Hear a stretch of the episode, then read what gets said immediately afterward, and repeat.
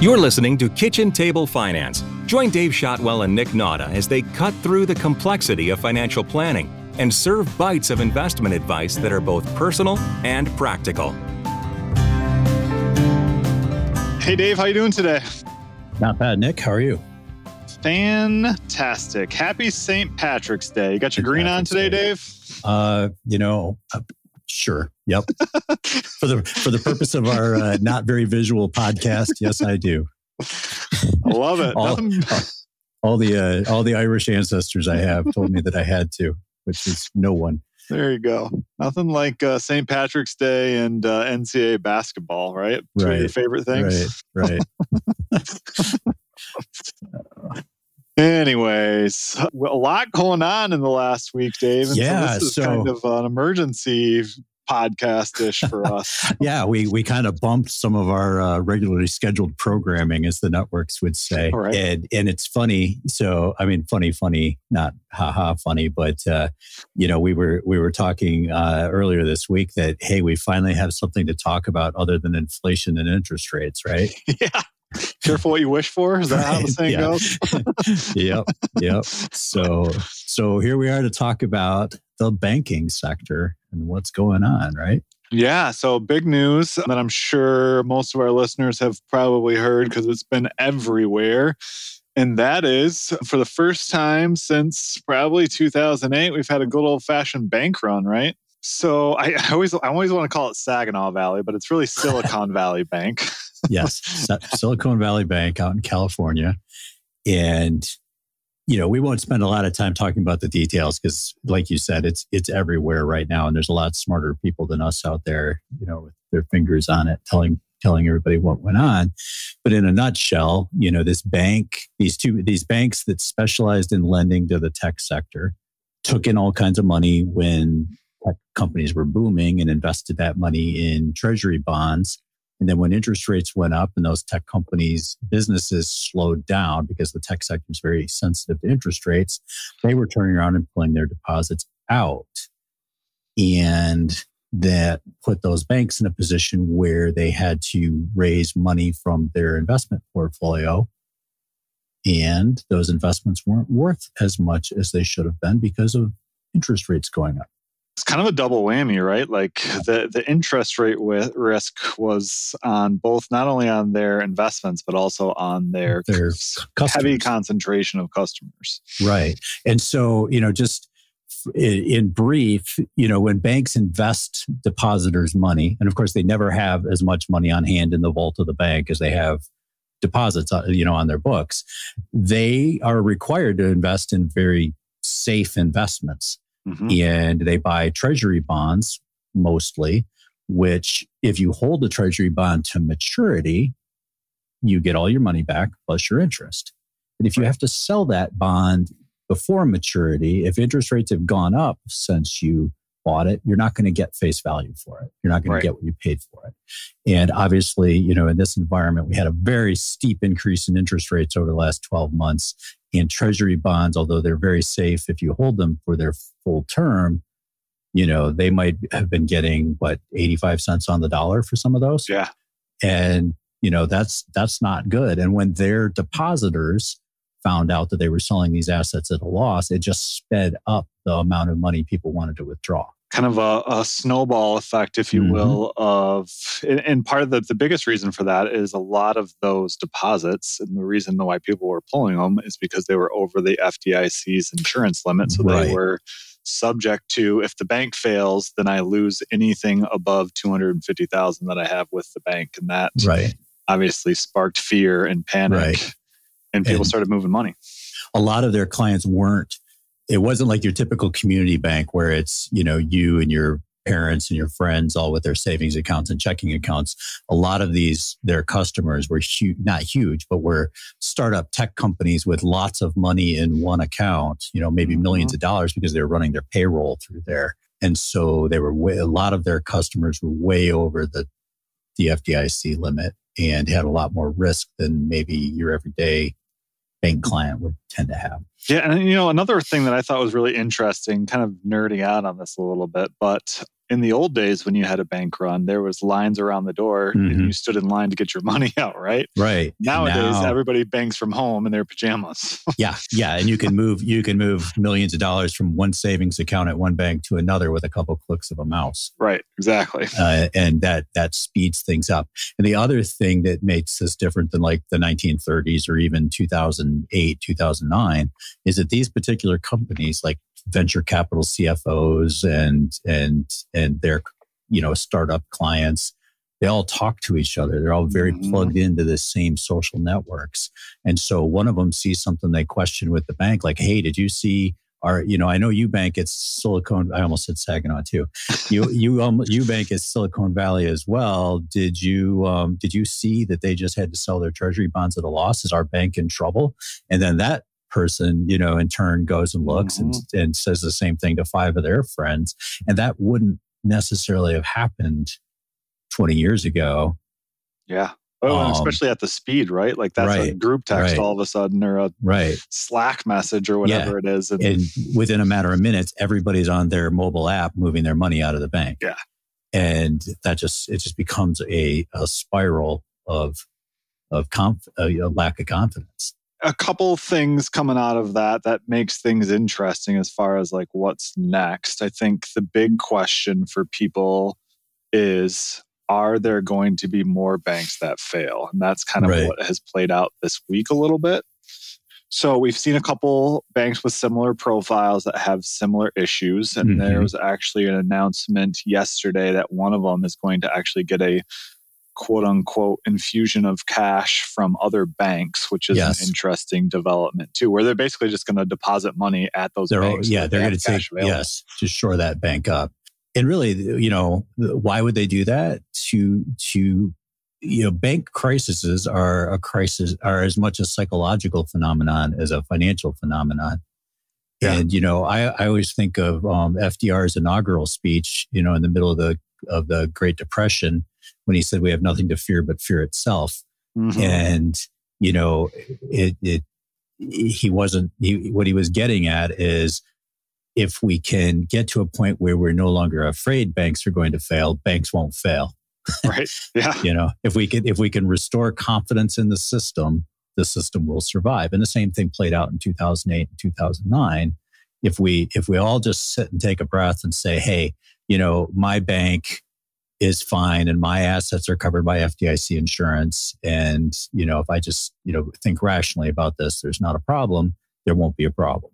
Yeah. Well, and this goes back to your point about they don't, you, when you put a deposit at a bank, they don't just put it in a vault. If they did, they would charge you money. Instead, they're paying you interest, right? right They can't Right. pay you interest and just set your money aside in a vault somewhere. right And so the banking system doesn't work where they, they'll never have all the deposits on hand Yeah. that they, that, Uh, th- that is avail you know at the bank Yeah. and so yeah there's a, a trust and so Right. th- to Just your th- point of, think of Jimmy Stewart and It's a Wonderful Life yeah, exactly it's not in the vault it's in your house and his house and her house you know exactly.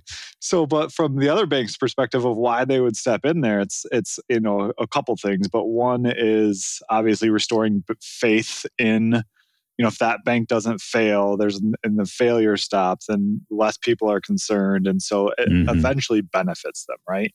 right And then the other side of it is the banks are essentially, and one of the things that we have we haven't talked about yet is the FDIC and the government actually came in and insured all of the deposits hmm at SVB above the FDIC insurance limit. yeah so yeah They use something called a systemic risk exception, which is basically we don't want this spiraling out of just this one regional bank into the banking sector.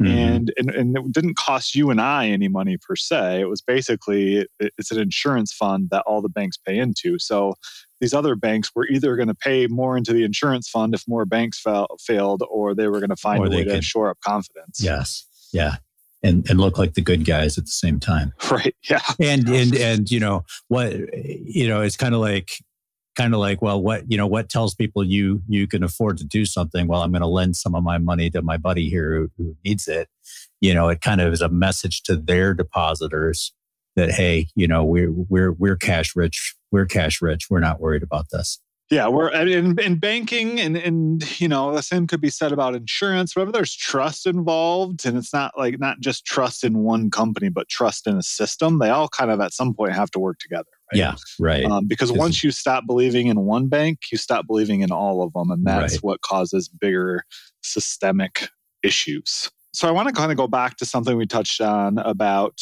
2008 and talk a little bit, Dave, about how this is different from 2008. Yes, yeah, you had some good points on that. The one, the one of the big differences is in 2008, it wasn't. It was the problem was subprime mortgages. Um, and the problem from the banking sector and why it spread rapidly throughout the banking sector was subprime mortgages were very it was very hard to find out who had them and to what degree and it was also impossible to decipher what they were worth right nobody knew and so that caused this ripple effect of fear of we don't know how bad this is or how far spread it is. Mm-hmm. the difference with what's happening today is it because it's the investments that are under question are treasuries and, and longer yeah. term treasuries. And yeah. we know exactly who owns treasuries and we know exactly what they're worth because it's just mm-hmm. a math problem of, hey, if you sold this today, it would be worth this amount. But if you hold it, right, you know, a certain period of time, it'll be worth this amount. So it, it's not, uh, and and it's it's interesting because some of the fallout that we've seen in Europe is more about all of a sudden what happened with SVB is now we're looking at all banks very you know with a magnifying glass right? Like who's mm-hmm. the next one? Who else is in trouble? And so basically you know the cat's out of the bag that there could potentially be issues. And so now everybody takes a hard look investors the government mm-hmm. into these financial institutions to figure out who's in trouble. That's a good thing in terms of especially knowing what the trouble is because we can identify those things and make sure that we have a plan in place where in 2008 we couldn't do that because we didn't know exactly. I mean, most people didn't even know what they were looking for, let alone what right. it was worth. Right. Right. So I think that's a big difference in 2008. And then um, another difference is just kind of where the system starts, right? So banks are yeah. capitalized a lot better to absorb those losses while right. protecting deposits than they were in 2008. Yeah, coming out of the coming out of 2008, 2009 when the government had to intervene so heavily with the banks, kind of the, the quid pro quo was that these banks that were deemed too big to fail would have to meet higher regulatory standards going forward. We don't see it as a problem that will overwhelm the system, right? These are, right. we call them mark to market losses, which is essentially, it's not a loss until you have to actually go and sell it. Yeah. And so a lot of this probably most banks won't get into a situation where they have to actually sell some of these treasuries. And so that will you know eventually as those get closer to maturity they will be worth more than you know worth closer to what they were originally bought at. And those losses will go away the closer we get to the maturity of these securities. Yes. And then building on that coming out of 2008 the fed created a system at that point you know, to shore up banks that needed it, lending facilities. And so those are still in place. And so if this does become a bigger issue, government intervention won't be, they won't be figuring it out on the fly. They were the way they were in 2008, 2009, and just hoping it worked. Instead, they kind of have a template.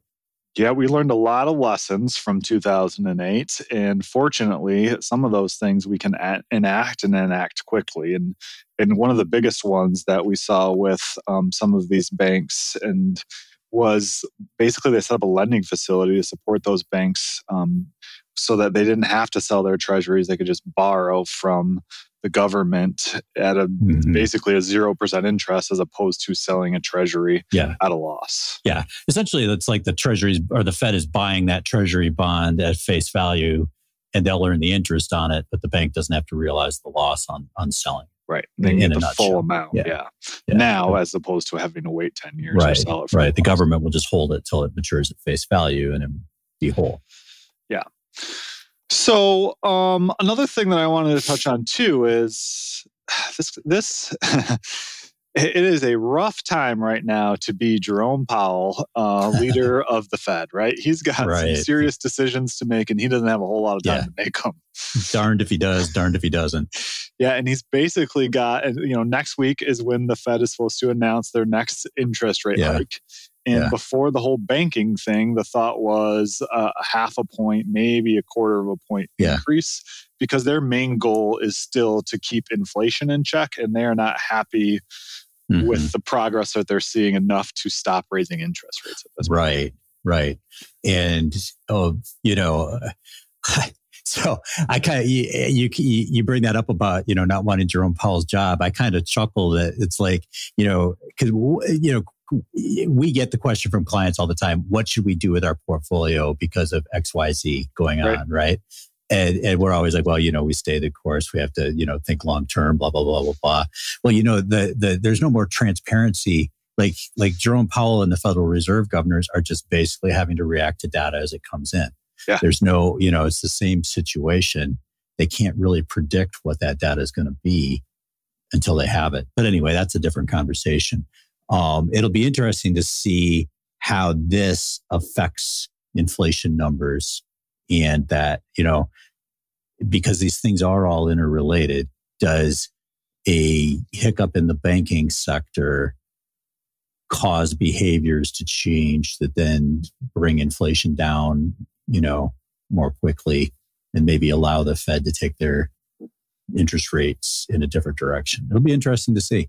Yeah, so I mean, not only do they have to worry about interest rates as and, and inflation as their kind of number one concern, but concern mm-hmm. number two of the Fed is always, you know, make sure there's a healthy banking system. Yeah. And so those are kind of competing ideas right now. And so you have to walk the fine line between what we said about inflation is true and it's still we're still serious about it, but also we don't want to further hamper the banking right. sector. And can you do both of those things at the same time? Yeah. And how do you do both of those things yeah. at the same time? It'll be it'll be an interesting thing to observe how they're going to thread this needle. You know, I you're you're right. I don't want his job. oh, so uh, you know, and, and and a lot of things that they've done have actually, you know, this is the end result is kind of it, we're moving towards the end result what they wanted of what the Fed wanted, which is to slow down the economy, right? And so, yeah. as a banker, if I run a bank right now, I'm thinking twice about what kind of loans that I make, right? Right. Because I don't want to make a longer term loan or a riskier loan, knowing that I might have to turn around and Redeem. get deposits out, yeah. or you know, basically get redemptions available. So I, I need yeah. safer, shorter term investments right now in case people want their money back. So riskier loans are are going to pay a higher, even higher interest rate now. Yeah, or and you'll see or them doing less of them. Right. And so the, then yeah. that in turn slows down the economy. I can't go out and get my home improvement loan or my unsecured yeah. loan or my business loan or whatever it is. And so then the economy kind of slows down, which is the end result that they kind of hope for when increasing interest right. rates, but right. probably not this fast and at this pace. It's probably not, I don't think it was their goal to put banks make banks yeah, fail. Yeah, right. No, that was definitely not their goal. So yeah, it'd be interesting to see how, how that plays out. So what does what does all of this mean for everyday investors, you know, middle America? Yeah, I mean that's the big question and that's, you know, it's nice to know the information of what happened and why it happened and what it may or may not mean, but at the end of the day, it really should be about what should you do as an investor and how should you handle this and how should you adjust your mm-hmm. plan accordingly. Yeah. And, you know, so, so for clients, we get the questions like, what, what does this mean for our portfolios? Right. Mm-hmm. And, you know, SVB's failure and Signature Bank, you know, those alone are, are kind of a non event because they're very tiny, tiny, tiny fractions of the, uh, of the stock indices that we invest in. You know, we're investing in some 4,000 companies across the board and they're not even, you know, they're I think Mario had calculated it out like four hundredths of a percent. Yeah. Four percent of the index. So not even of the whole portfolio, just right, of that particular right. index. So so that's not the you know, their failures are in, in and of themselves are not a big deal. We're obviously dealing with tons of volatility in the stock market. We've been up one day, down the next, uh, more down than up, obviously, in the last mm-hmm. couple of days as the market tries to digest these things my gut reaction is that it won't take long before the volatility till we're focused back again on interest rates and inflation instead of the banking sector per se. But we'll, we'll see how it plays out. Yeah, and you know that's one of those things, and we've said it a lot of times on this podcast. We can't control or predict what is going to happen yeah. in the short term. Nobody um, was so. talking about banks two weeks ago. no. Nobody. I mean, any any of the top portfolio. You know, maybe there was some hedge hedge fund manager in some basement somewhere who might have had an inkling it, it was not on anybody's radar from a portfolio management standpoint. Other than what I've heard from the CEOs of these banks that were in the upper management that were selling their shares. Yeah, well, ago, that's because they're, they're yeah, in, insider trading is a whole different uh, ball of wax, and uh, may uh, may the gavel fall heavily on their heads if that was the case. Yeah, but but uh, but um, you know and it but you're right it just kind of outlines like how hard it is on a day-to-day week-to-week basis to predict what the storyline's going to be and how the market's going to react to that. But you know our our our mantra um, whether it's the portfolios we manage or just when we're talking to anybody out there who's an everyday investor you've got to think long term you've got to think diversified and you can't let this kind of stuff get to you because in the longer run it won't matter yeah, absolutely. And, and I liked, especially right now, and we're going through um, client reviews with all of our clients. And, and the one slide that we're talking about with everybody is, and I'll put it, we'll put it, make sure to put it in the show notes and link to it. And we've talked about it before in our market um, update podcast. But basically, if you wanted to cherry pick one of the worst times to start being an investor mm-hmm. pre financial crisis, mm-hmm. you invest 2007 at the peak and then immediately in 100% equity portfolio lose about 50%. percent mm hmm um, and, you know, hold on to that throughout. Uh, that portfolio is sitting up about 240% since that time, even right. with those losses, even with what's happened this year and last yeah. year and yeah. a COVID pandemic. I mean, we're talking about two things that the market has never really seen, or it's mm-hmm. been a mm-hmm. long time, and yet yeah. we're still sitting. Uh, the long term picture looks great. I think anybody would go yeah. back and take that for the next 16 years. Right. So, so from a stock and bond portfolio, yeah, it's it's status quo from our point of view. Mm-hmm. But you know, there are some things that this brings up in terms of cash management and how people think about their bank accounts that I think are important to uh, to point out. And and this is true regardless of SVB. Mm-hmm. Um, you know, the current limit on FDIC insurance is two hundred fifty thousand dollars per account holder and beneficiary per bank, and regardless of the economic climate, it's always prudent because never say, while it's not a risk that keeps me up at night for the most part, there's plenty that do. But you know, if you're if this is the kind of thing you worry about, then make sure that your bank deposits are all under the insurance limit.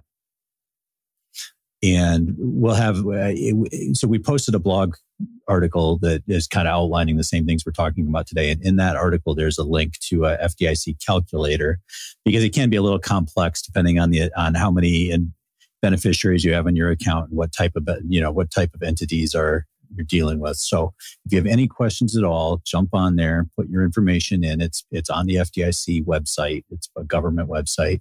They're not asking for account numbers or anything. They'll just ask you to put in, you know, your approximate balance and who you're how many beneficiaries you have and how things are titled, and it will tell you if you're covered. And if you're not covered, move the excess money to a different bank. Yeah. I mean, for for most household, for most families, for most households, it should not be a major issue to make right. sure that you have FDIC insurance. Right. You know, a couple gets a half a million dollars, and I don't know many people that carry more than that in an actual in one bank. But if you do, all you do is open up another bank account with another bank, and then all of a sudden you're at a million. And that doesn't yeah. even account for the fact that most people put beneficiaries on those accounts and mm-hmm. they all get 250,000 as well. So it doesn't take much to get into the million dollar range. So there's no reason for you know as an individual to not have FDIC insurance coverage on your deposits. Another thing that came to mind when this first started to unroll that that hit my mind was to think about money market um, money market mutual funds, mm-hmm. not money market savings accounts through banks. Those would fall under the same FDIC rules we just talked about. But when you're dealing with um, brokerage account money market funds, those depend on what the investments inside those funds are. And so just be cognizant of that, that some are built around, some will pay a little higher interest, but have lower rated paper, as they call it, lower rated bonds inside them. Sure, they're short term, but um, you can also buy FDIC insured brokerage money markets, and that's our default in our investment portfolios. Yep. And you can buy ones that are treasury based that are perfectly, you know, mm-hmm. 100% safe. But one thing that came to my mind was the knock on effect when Lehman Brothers failed, that banks, uh, money market mutual funds that held their investments then were frozen for a while until those got sorted out. So, you know, it's prudent to make sure that if that's something that, that you deal with, you know, you might want to make sure you're in a treasury backed money market in your investment account or an FDIC insured money market. Yeah, and I don't think it's you know I'm not worried about it, but to mm-hmm. your point, Dave, if it if it's something that keeps you up at night, definitely yeah. you want to have those conversations with your advisor. Yeah. Look at the alternate. I mean, you can get a pretty short term treasury note for a pretty decent rate, and you can go right to the source if you really wanted to. So right. there right. are other options out there depending on what you're trying to do. So if it's something that you're worried about, take a look at it. Um, we're not worried about it at this point in time. No. But if you know you don't want to lose sleep and i know that this causes people a lot of anxiety um, you know around well, you know anytime we talk about the banking system and i think that's legitimate so don't let it you know don't take all your bank your money out of the bank and bury it in the backyard without at right. least having conversations around what the right. alternatives are and what the safety right. and risk level of those are right right and um yeah and just just remember things things can move fast so make those decisions before it's a before it's an issue mm-hmm. so absolutely great stuff dave any uh, last shots of parting wisdom for our mm. listeners today we have nothing to fear but fear itself i like it great way to close All right. Uh, if you have questions, please shoot us an email at info at srbadvisors.com. Would be happy to have any of those conversations with you. And as always, Dave, it's been a pleasure. Thanks, Nick. Talk to you later. Gather round and follow the Kitchen Table Finance podcast to learn about money and simple ways you can invest right now. You can find more practical advice at srbadvisors.com and contact the team for personal planning by emailing info at srbadvisors.com.